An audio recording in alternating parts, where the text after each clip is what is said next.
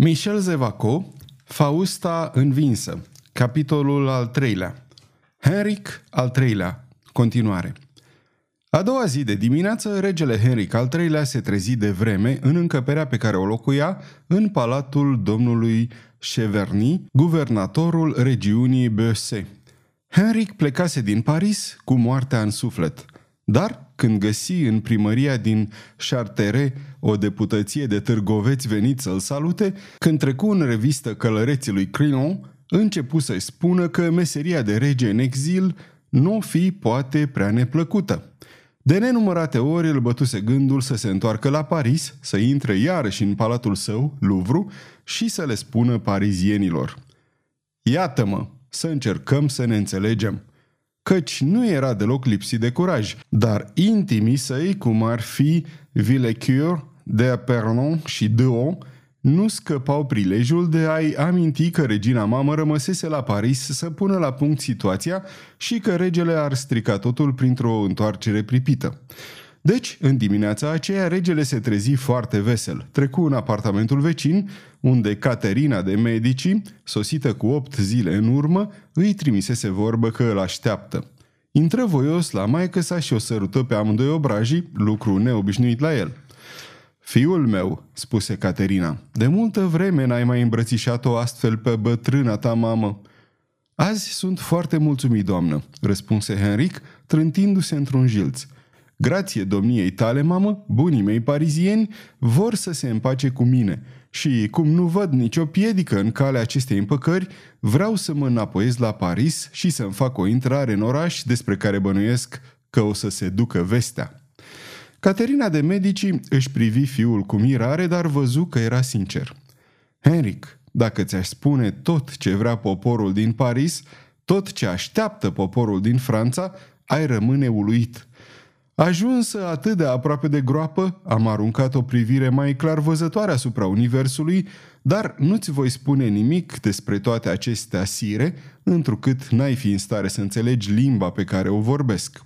Pe Sfânta Fecioară sunt hotărâtă să mă apăr și să te apăr. Fiule, ascultă-mă, nu te poți înapoia la Paris acum.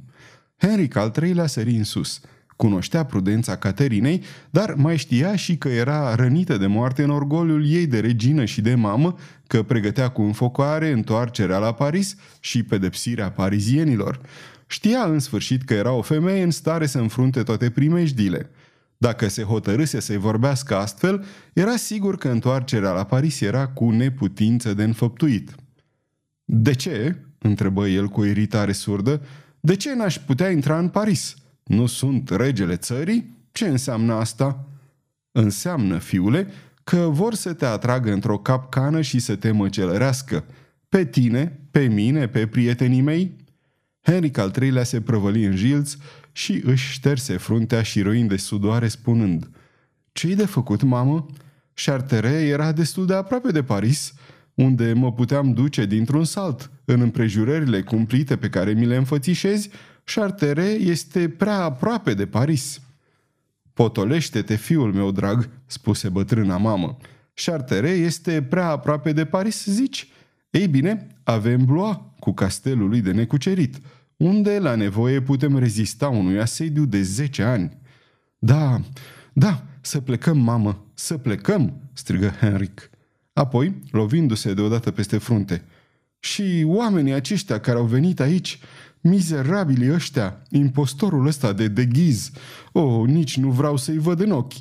Fiule, te vei duce la primărie, cum a fost vorba, îl întrerupse Caterina. Vei părea cât mai încrezător când vei asculta plângerile burghezilor din Paris și când îl vei vedea pe deghiz, triumfător, atunci îi vei da lovitura pe care i-am pregătit-o. Niciun răspuns. Tăcere. Un singur cuvânt unul singur. Și cuvântul acesta, cuvântul acesta care îl va strivi pe deghiz, îți va readuce regatul aproape în întregime. Spune-l, spune, mamă, care-i cuvântul? Iată-l. Regele convoacă stările generale la Blois. Stările generale, înțelegi? De ghiz nu mai înseamnă nimic. Parizienii nu mai înseamnă nimic. Regele discută cu tagmele adunate, fără să mai punem la socoteală faptul că astfel câștigăm timp. adăugă Caterina cu un mic zâmbet. Henric al treilea răsufla adânc și izbucni în râs. Ha, ha, ha, la dracu, festa e bine jucată. Da, ai dreptate, doamnă, stările generale vor potrivi totul. Du-te, fiule, du-te deci și dai lovitura mortală lui de ghiz, iar în ce privește lovitura pe care se pregăteau să ți-o dea, încă astă seară, datorită spionilor mei, voi afla totul. Du-te la primărie, apoi făți pelerinajul ca și cum nimic nu te-ar amenința. Henric îi sărută din nou mâna și se retrase. Era cu adevărat fiul Caterinei, dacă nu dădea îndărăt în fața unei lovituri de spadă care trebuia dată sau primită, viclenia îi se părea totuși cea mai bună armă. Lăsă poruncă să se aprindă 12 lumânări Sfintei Fecioare din șartere pentru a o îmbuna să-i apere interesele, apoi declară că sosise timpul să meargă la primărie. Zece minute mai târziu, regele, înconjurat de gentilomii săi, pășea spre primărie în mijlocul unui șir dublu de soldați pe care Crion îi rânduise de-a lungul drumului. În spatele fiecărui șir, munțimea tăcută și aproape ostilă privea. Era ceva sinistru. Drumul se încheie fără niciun incident și regele, intrând în primărie, se așeză pe un tron care fusese înălțat în sala cea mare și porunci să vină deputăția parizienilor. De ghiz părea că ar fi înțeles bănuielile și că ar fi vrut să-l liniștească de plin pe rege. Într-adevăr, nu la primărie trebuia să se joace drama urzită de Fausta, ci în catedrală, unde Jacques Clement trebuia să-l înjunghe pe Henric al III-lea. De ghiz își adunase deci în afara zidurilor toți oamenii pe care îi avea în stare să lupte, membrii ai ligii și gentilomi. Îndată după primirea sa la rege, trebuia să se ducă la ei și să aștepte împreună semnalul. 12 bătăi ale clopotului mare aveau să însemne că regele era mort. Șase bătăi că Jacques Clement dăduse greș. Șeful ligii catolice intră deci însoțit doar de câțiva târgoveți conduși de Mainville. La vederea acestei trupe firave, regele răsuflă ușurat. De ghiz trăbătu sala în toată lungimea ei. Ajuns în fața tronului, făcu o plecăciune adâncă. Vere, zise cu grație regele, se pare că o sămânță de discordie a fost semănată între mine și bunii mei parizieni. Se afirmă că ai binevoit să aduni plângerile supușilor mei pentru a mi le înfățișa. Vorbește deci cutezător și fii sigur că sunt hotărât să dau de plină satisfacție oricărei plângeri. Da, sire, răspunse de ghiz, prima datorie a nobilimii este să-l sprijine pe rege. Iată de ce, sire, am rămas la Paris pentru a le arăta târgoveților cât era de necesar să se restabilească o pace trainică între rege și supușii săi. La aceasta se mărginește rolul meu, iar în ce privește plângerile parizienilor, n-am avut menirea să le adun, dacă am avut fericirea de a convinge pe parizieni să se împace cu majestatea voastră, nu-mi stă în puteri să știu pe ce temei trebuie să se încheie pacea. La aceste vorbe modeste și totodată mândre, regele nici nu se clinti. Sire, continuă ducele de ghiz, iată-i pe deputații corpurilor orașului. Vă vor spune, dacă binevoiește majestatea voastră, care sunt dorințele poporului. Deputații făcură o plecăciune în semn de învoire. Vorbiți, domnilor, sunt gata să vă ascult, zise regele. Atunci, din grupul târgoveților se desprinse un bărbat pe care Henric îl recunoscu îndată. Dumneata, domnule de Mainville, ești acela care vorbește în numele parizienilor? Într-adevăr, era Mainville. Acesta a făcut o plecăciune și zise – Sire, cererea pe care voi avea onoarea să vă supun este adresată majestății voastre de către domnii cardinali, prinți, seniori și deputați din orașul Paris și din alte orașe catolice, asociate și unite într-o apărarea religiei. Regele tresări. Nu mai era vorba de câteva plângeri ale parizienilor, ci întregul regat, prelații, seniorii și poporul vorbeau prin glasul lui Mainville. Să vedem plângerea, zise regele pe un ton repezit. Sire, reluă Mainville, susnumiți asociați, al căror reprezentant aici am marea cinste să fiu, au hotărât și hotărăsc să o implore pe majestatea voastră. Întâi să fie îndepărtat domnul duce de Pernon, ca ațățător la erezie, stricător și delapidator al banilor publici. De Pernon izbucni în râs și întrebă, Sire, trebuie să plec chiar acum?" Se așternu o tăcere cumplită. Regele zâmbi ușor, își întoarse puțin capul spre de Pernon și spuse, Cum doriți, domnule duce." La aceste vorbe, de Pernon se făcu alb la față. De ghiz îl privi pe rege uluit și burghezii deputați îl aclamară pe rege. Palid de furie, de Pernon puse mâna pe spadă și avea de gând să facă vreo nebunie când văzu privirea regelui ațintit asupra sa cu același zâmbet. Înțelese sau crezu că înțelege că Henric al III-lea juca o comedie. Sire, spuse el, voi pleca nu când voi dori eu, nici când vor dori burghezii din Paris, ci atunci când majestatea voastră, drept răsplată pentru serviciile mele și pentru sângele vărsat pentru ea, îmi va porunci să plec. Până atunci rămân. Continuați, domnule de Mainville, zise regele. Numiții cardinal, prinți, seniori și deputați o imploră pe majestatea voastră. În al doilea rând, să porniți personal împotriva ereticilor din Guyenne și să-l trimiteți pe domnul duce de Mayen împotriva acelora din Dauphin. Majestatea sa, regina mamă, va ține Parisul în pace în timpul absenței regelui. În al treilea rând, să îi se ia domnului D.O. orice demnitate de conducător al orașului Paris. În al patrulea rând, să se aprobe noile alegeri de consilieri municipali și de armași care au fost făcute atât în Paris cât și în alte orașe. În al cincilea rând, să vă înapoiați în orașul majestății voastre, Paris, și să vă țineți toți ostașii departe de capitală la cel puțin 12 leghe. Mainville tăcu, își terminase rolul. Brusc, regele se îndreptă în jilțul său și aruncă asupra adunării privirea aceea rece și sticloasă pe care o moștenise de la maică sa. Domnule de Mainville, rosti el cu glas limpede, și domniile voastre, domnilor burghezi din Paris, și domnia voastră, vărul meu de ghiz, ascultați-mă, lucrurile ce ne-au fost înfățișate mai înainte nu privesc numai vrajba care din nefericire a izbucnit între noi și bunul nostru oraș Paris. Și în acest caz nu se cade să răspundă aici, ci dinaintea regatului întreg. Astfel trebuie să dea regele un răspuns cinstit. Aici Henric al III-lea a făcut o pauză ca pentru a-i da mai bine lui de ghiz lovitura pregătită de Caterina. Doar în prezența deputaților celor trei tagme trebuie să vorbim, continuă regele cu un glas mai puternic. Domnilor, binevoiți deci până atunci să duceți acest răspuns, singurul demn de noi și de poporul nostru. Regele va întruni stările generale – un tunet de aplauze izbucni în sală și se întinse afară, unde vestea se răspândi cu viteza fulgerului. Regele consimte să adune stările generale.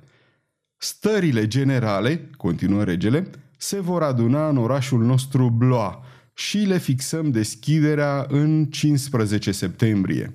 Să trăiască regele! Trăiască regele! strigare deputații cu entuziasm sincer și, în oraș, târgoveții din Chartres și penitenții din Paris repetară strigătul acesta cu un soi de mândrie. Convocarea stărilor generale era, într-adevăr, o victorie la care nu îndrăzniseră să spere. În stradă, târgoveții din Chartres, călugării și penitenții se adunaseră în șiruri strânse. Însă membrii Ligii Catolice care veniseră înarmați nu se aflau acolo. Curând, Oamenii îl văzură pe Henric al III-lea care înainta cu capul descoperit, în picioarele goale și îmbrăcat într-o cămașă de pânză grosolană. Purta mătănii la gât și ținea în mână o lumânare mare. Pășea singur într-un larg spațiu liber. La câțiva pași în urma lui veneau doi călugări cu gluga bine trasă peste față. În afara zidurilor orașului așteptau Mayen și cardinalul de ghiz – Adunaseră acolo trei sau patru sute de membri ai ligii bine înarmați. Ducele de ghiz sosi în clipa când toate clopotele orașului începură să bată. Cardinalul îl întrebă din ochi. Ei bine, spuse ducele ridicând din numeri, convoacă stările generale pentru 15 septembrie la Blois. O, oh, zise cardinalul, iată ce l-ar putea salva pe Valois dacă soarta nu i s-ar pecetlui chiar azi, peste câteva minute. Cum vom afla vestea?" întrebă Maian. Clopotul cel mare va bate de 12 ori Șase bătăi vor însemna că lovitura a dat greș, dar nu poate da greș. O, exclamă în aceeași clipă cardinalul, clopotele tac, regele intră în catedrală. Acum e clipa tragică. Și toți trei, aplecați pe grumazul cailor, ascultară tăcerea învăluitoare care venea dinspre oraș. Trecură câteva minute. Cei trei frați se priveau. Clopotul cel mare al catedralei tăcea. Să ne apropiem de tabăra regală, zise de ghiz, pentru a scăpa de apăsarea cumplite așteptări. În aceeași clipă, în tăcerea câmpiei, un soi de muget cu sonorități întinse și profunde se răspândi în văzduh. Era prima bătaie a clopotului cel mare de la catedrală. Cei trei frați rămaseră împietriți. Una, murmură cardinalul, fremătând mânerul pumnalului. Două, zise Mayen cu ochii ieșiți din orbite. Trei, patru, cinci, număra cardinalul alb la față. Șase, mormăi ducele de ghiz. Atenție! Și atunci un geamăt ieși din gâdlej. Cardinalul își plecă fruntea. Mayen bombăni printre dinți o înjurătură și toți trei, privindu-se bănuitor, văzură că aveau chipurile schimonosite ca orice criminal de rând căruia îi este frică. A șaptea bătaie nu se mai auzi. Clopotul cel mare tăcea. Henric al III-lea nu murise. Călugărul nu-l lovise cu pumnalul. Timp de încă vreo jumătate de ceas, frații de ghiz așteptară tăcuți, încrâncenați, nemișcați și palizi. În sfârșit, ducele de ghiz se stăpâni, vinele de la tâmple îi se dezumflară, ochii înroșiți de firișoare sângerii își recăpătară strălucirea firească. Răsuflarea gâfâită, care îi zbuciuma pieptul, se potoli. Frații mei, spuse el, am fost loviți de o mare nenorocire. Cu atât mai mult cu cât situația se va schimba pentru că Valois a făgăduit convocarea stărilor generale, zise cardinalul. Da, și noi avem nevoie să ne reculegem, să cercetăm noua situație cu răceala și curajul oamenilor, al căror cap nu le stă pe umeri decât printr-o minune. Ei, aș, spuse Magnon, Parisul va fi oricum al nostru. E adevărat, duceți-vă și mă așteptați în satul la trap, unde gentilomii mei trebuie să vină după mine. Acolo vom afla ce s-a întâmplat și abia atunci vom putea vorbi despre viitor cu mai multă siguranță. Cardinalul și Mayen făcură un gest de încuvințare și dând pinteni cailor, se îndreptară pe drumul către Paris. De ghiz porni către membrii ligii, încercând să împrumute echipului său o expresie de triumf care era foarte departe de starea lui de spirit. Bunii mei prieteni, spuse el, cu puțin mai înainte l-am împins pe rege să facă un act care este pentru Paris mai mult decât o mare victorie. Regele făgăduiește că va întruni stările generale. Trăiască Marele Henric! urlară membrii ligii. Trăiască regele! rosti ducele cu mânie năbușită. Majestatea sa dă dovadă de o bunăvoință pentru care îi datorăm de plina noastră recunoștință. Într-o asemenea împrejurare fericită, bunii mei prieteni, nu mai aveți decât să vă înapoiați în liniște la Paris pentru a vă pregăti acolo jalbele. Știți că o să vă ajut din toată inima atunci când va fi să le prezentați majestății sale. Trăiască Lorraine! Trăiască stâlpul bisericii catolice! strigară cu frenezie membrii ligii. Dar marele Henry își și strunise calul în galop și dispăru spre miază noapte, lăsând în urma lui orașul Charterets, unde venise să caute o coroană. Era posomorât. Curând, calmul pe care se străduise să și-l impună se topi ca gheața la soare. În lăuntrul lui se dezlănțui furia. Singur, ca un fugar, alerga pe drum. Însângera burta calului cu pintenii. După o oră de alergare nebună, animalul se prăvăli spetit. De ghiz, călăreț încercat, sări în picioare. Ceea ce îl rodea mai mult era că nu știa de ce călugărul nu lovise pe rege. Lucrul fusese atât de bine plănuit, doar o minune l-ar fi putut salva pe Henric al III-lea. Pe când medita astfel, vreo 15 călăreți apărură în zare și se apropiară de el cu iuțeală. Curând îi dezluși limpede. Era o parte din gentilomii săi care îi se alăturau. În fruntea lor mergeau Bussy Leclerc, Mainville și Moreve. Zărindu-l pe ducele de ghiz, în picioare lângă calul său doborât la pământ, se opriră. Unul dintre gentilom descălecă și îi oferi ducelui calul său. De ghiz se urcă grabnic în șa. Toată trupa porni din nou la drum în tăcere. Un ceas mai târziu se întâlniră cu ducele de Mayen și cu cardinalul. Abia atunci ducele de ghiz își întrebă oamenii. Erați la catedrală, ați văzut totul? Ce s-a întâmplat? Călugărul? Călugărul n-a venit, monseniore, spuse Bussy Leclerc. Ne-a trădat, bănuiam eu. Călugărul nu ne-a trădat. Cineva a pus mâna pe el azi noapte. Și acest cineva, și ducele cu un glas ce tremura de mânie, cine este? Nu știți? Să ne fie cu iertare, monseniore, îl știm foarte bine. Atunci Monreve înaintă și, cu un zâmbet ciudat care îi brăzda chipul palid, rosti. Ei bine, monseniore, este Pardaion. Sfârșitul capitolului 3